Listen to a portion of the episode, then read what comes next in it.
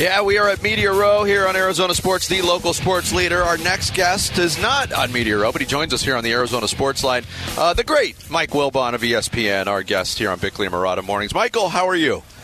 Gentlemen, sleepy. I didn't get any sleep last night after this trade. Um, it's a crazy, crazy time for the desert, uh, for for the Super Bowl to be here, for waste management to be here, and really starting today. And to have this trade, listen, when those two things leave town, there's something else that's arriving in town, and. uh Yes. Super Bowl. I forgot all about that for about 24 hours.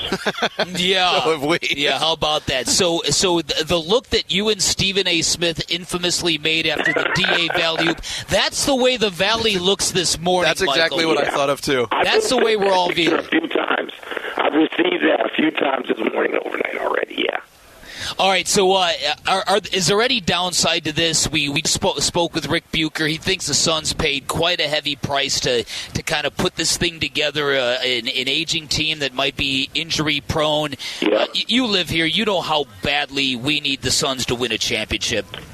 Well, this is it. This is like a three-year window, um, and it, it starts now. I mean, there's no waiting. Um, this is a team that is built to win now, not built, you know, just put, put together. And I, I, Bucher's right about that. So the downside is that it's an older team. You've had even Book, who's young, has been injured. But look, in the NBA, and you guys know this, stars drive this league like no other. Um, we just saw we, we- we saw that to a degree with World Cup. We can see it to a degree with the Super Bowl of quarterbacks. But the NBA is driven by stars, and and the Suns have three stars at their positions ready to play now, who are not driven by ego, not like the star the Dallas Mavericks just acquired. And I, I, I, I, I told, I mean, I know these guys. They, they want, they want to play together. They will be. Kevin Durant's mood, I think, will lift. I think you'll see the Kevin Durant you saw at Golden State, but they're ready. They're ready to roll. It, it, again, you can say this about any team if they're healthy. Seriously, we could do this with Denver. We could do this with with any team in the league. Boston. And by the way, how long is Jaylen Brown going to be out after colliding last night with Jayson Tatum? But the Suns, the Suns are right there at the top of the Western Conference, ready to win. Now they gave up a lot. Yeah. Yeah, uh, Michael Wilbon from ESPN is our guest uh, on the Arizona Sports Line, and uh, as you could tell, a little bit of We're a faulty clean up that connection. connection so a little bit, uh, we're yeah. going to uh, Yep. Jarrett's going to call him back, and we're going to reconnect. But you know, Mike hits on another interesting point too: is the lack. You know, when you have three stars at different points of their careers, obviously Devin Booker just entering this superstar phase, Kevin Durant Yeah. firmly in it, and Chris Paul on the tail end of it, but the the lack of ego or the lack of selfishness from those three players. Um, you know, Kevin Durant has never been accused of being a, a selfish player. Now he's been accused of a lot of other things. He got a lot of criticism for Well, he passes ring- the ball. ring chasing, Yeah. but he is he is not that me me me kind of superstar, and, and I think that's uh, important as we uh, reconnect here with Mike Wilbon. Sorry about that, Mike. We just wanted to reset. We had a bit of a, a faulty connection there, but um, we were kind of uh, you know. Bouncing off your point about the egoless trio, it's very rare to have three superstars with that little ego in any sport, and, and the Suns seem to have that right now. They they seem to have that. They do. Guys who will want to play together. Um, guys who will. I mean, I I would liken this in terms of his personality more to Golden State than what we've seen. They might not be loaded like that, but I- it's amazing that this. And they gave up a lot. I mean, Mikal Bridges is he's an Iron Man already. He missed a game in three years. Um, Cam Johnson, who I've gotten to know a little bit, I felt I, I feel for those guys. I feel for Cam Johnson too because I know how much he loved playing here and being here. I, I got to know his parents, traveling uh, across the country to Milwaukee a couple of times during the finals two years ago. I, I know how much he loved playing with with with CP and and and what CP meant to them as a big brother uh, on and off the court, and how Chris rallied those those personalities. Um, and I feel for them because this is man, it's a business. It's a tough business. And so, with all the the rejoicing going on here in the desert, you got two guys leaving. At least they're going to a, a playoff team. At least they're going to a place. And I don't know, maybe one of them will wind up going somewhere else because Brooklyn can't even keep together the team that it has assembled on paper right now. Yeah. I don't know that they go into next week with all those guys. Yeah. And who knows where Bridges and Johnson may be going. All right, so let me ask you about this. Have you ever seen an owner make it an entry quite like Matt Ishbia? Because it was first it was trying to acquire Kyrie, which would have required trading Chris Paul, which took a lot of people by surprise here, and, and then it, the whole Isaiah Thomas thing that went down uh, during the midst of the game on TNT, and then yesterday he has his introductory press conference, and by 11 p.m. at night he's got Kevin Durant. This is unbelievable. It is. I, I was. You look. You got to be. You can't be a millennial and, and, and answer this question about have you ever seen anything like this happen? Yeah, yeah, yeah. I mean, um, Jerry Jones, the day he was hired, he walked into the Dallas Cowboy headquarters and he fired Tom Landry. Yeah, he threw bad. out at the time maybe the greatest coach in the history of the NFL. Threw him out. Tom Landry, his parking lot was taken, his parking space was taken over. Wow. And he elevates, you know, he, he winds up, you know, they wind up doing all those deals that, that set the Cowboys for three championships in whatever, four or five years. And so, yeah, Jerry Jones did this today. He was, and I was there. I was there, I was covering pro football then for the Washington Post. And you're like, he just did what? and he threw out Tex Schramm. He threw out the president and the coach yeah. of a team called America's Team wow. then. So yeah, I've seen it. Okay. But this this this is right there. Um, it's right now. And wow, I, I, I looked. I already looked up. Um, I think the first time Dallas and, Phoenix play each other. Sadly, it's in Dallas. Um, March fifth, a Sunday afternoon game on ABC. We've got that game. I was hoping it was here, but this this resets the league specifically the Western Conference. By the way, the Western Conference, my God, how do you navigate that?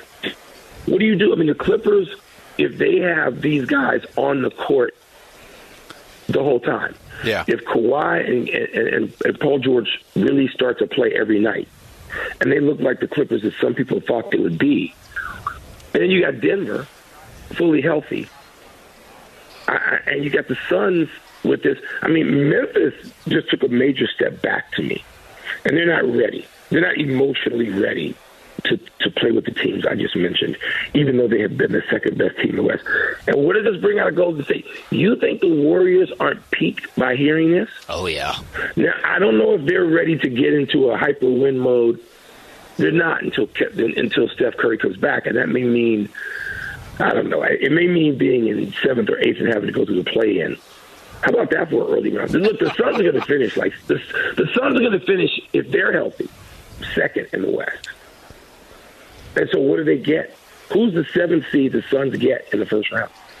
Yeah, there's certainly no easy outs. But to add to your point too, Mike, I mean, it, it's wide open, and you mentioned Denver and, and, and Memphis in the mix, and you know the Suns and uh, who knows who else steps up. But it's, it, it's, all yeah the Mavericks. But it's uh, it, there's so many ifs with all of those teams that we just mentioned. There's ifs with the Suns. There's ifs with the Mavericks. Does Kyrie fit in well? There's there's ifs with the Clippers as you mentioned with with Kawhi and Paul George. Even with Denver, you know if they're ready to take that elevation to the next level. I've never seen a, an NBA season like this. Have you? Because I, I think already we had most of that. We have most of that already and just having Steph Curry and Devin Booker come back was going to create that sort of yes. wonder at the top throughout the West. But now you add Durant, and you add a team that everybody's going to want to watch every night to see how they play. How long does it take them once Durant is back on the court to look like uh, a championship team? You know, and and the, the thing is, yes, keeping Chris Paul. So at one point last night, I'm thinking wow. First of all, I, I don't. I mean, this is personal for me as, a, as someone who is personal friends with Chris. I don't want to see Chris go somewhere else and miss out on the potential of this. But if you've got Cam Johnson and Mikal Bridges and Devin Booker and Kevin Durant and, and Ayton, if you've got that, you're looking at a, a team that would have zoomed to the top of the betting parlor anyway. But then when you're able to keep, and I'm sure they had to sweeten the pot, but when you're able to keep Chris Paul at this stage, and knowing what Chris knows, and knowing Durant as long as he's known him, and now having played with Booker three seasons, and you don't have to blow that up. The organization of the team, the personality of the team, the engine of the team. Wow, wow, wow, wow, wow, wow. Um, it just it creates Yeah. a team that people will now call a super team. I don't know. I mean, let's see them play together. I'm always wanting to see teams play together, but you don't have a disruptive force like Kyrie Irving. You don't have that. You don't have wild cards. You have guys that are going to play every night. And so, um, I God, I can't wait to see it. Yeah, I can't wait to see it either. I, I want to just uh, I want to close by saying this. I, I saw C.J. McCollum say, "Yeah, I, th- I think maybe Ja Morant might want to rethink his. I'm, o- Yeah. I'm I'm good in the West. What is it? And so many people don't get or dig Chris Paul. Y- You're personal friends with him. I have mad respect for him. How great would it be for him to get that ring, especially when it looked like the window was closing here in Phoenix? Well, it was closing, and and the thing is, look, Chris Paul was cheated out of potential rings in a situation as good as this, because Chris Paul was traded to the Kobe Bryant Los Angeles Lakers Yes. Yes. early in his career. He was traded, and David Stern, and for whatever reason, and it's, and something that I think is just, you know, David Stern may be the greatest commissioner in sports in North American history, but there's a couple of marks against David Stern's resume. One of them involves the Suns and the suspensions that went down in the San Antonio series that cost the Suns a trip to the finals to play a young LeBron team in 2007. And the other one involves Chris Paul because David Stern negated that trade to send him to the Lakers to play with in his prime Kobe Bryant. You think Chris? We think we're still talking about a ringless Chris Paul if he'd gone and played with Pau Gasol and Kobe Bryant? No. No, No. we're not.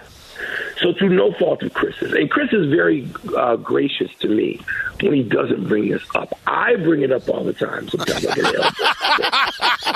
I bring it up all the time because it's, it's it's part of the history of the NBA. Yes. So now, yes, Chris, that window is open again. I don't think it's open for forever. I think it's a two to three season.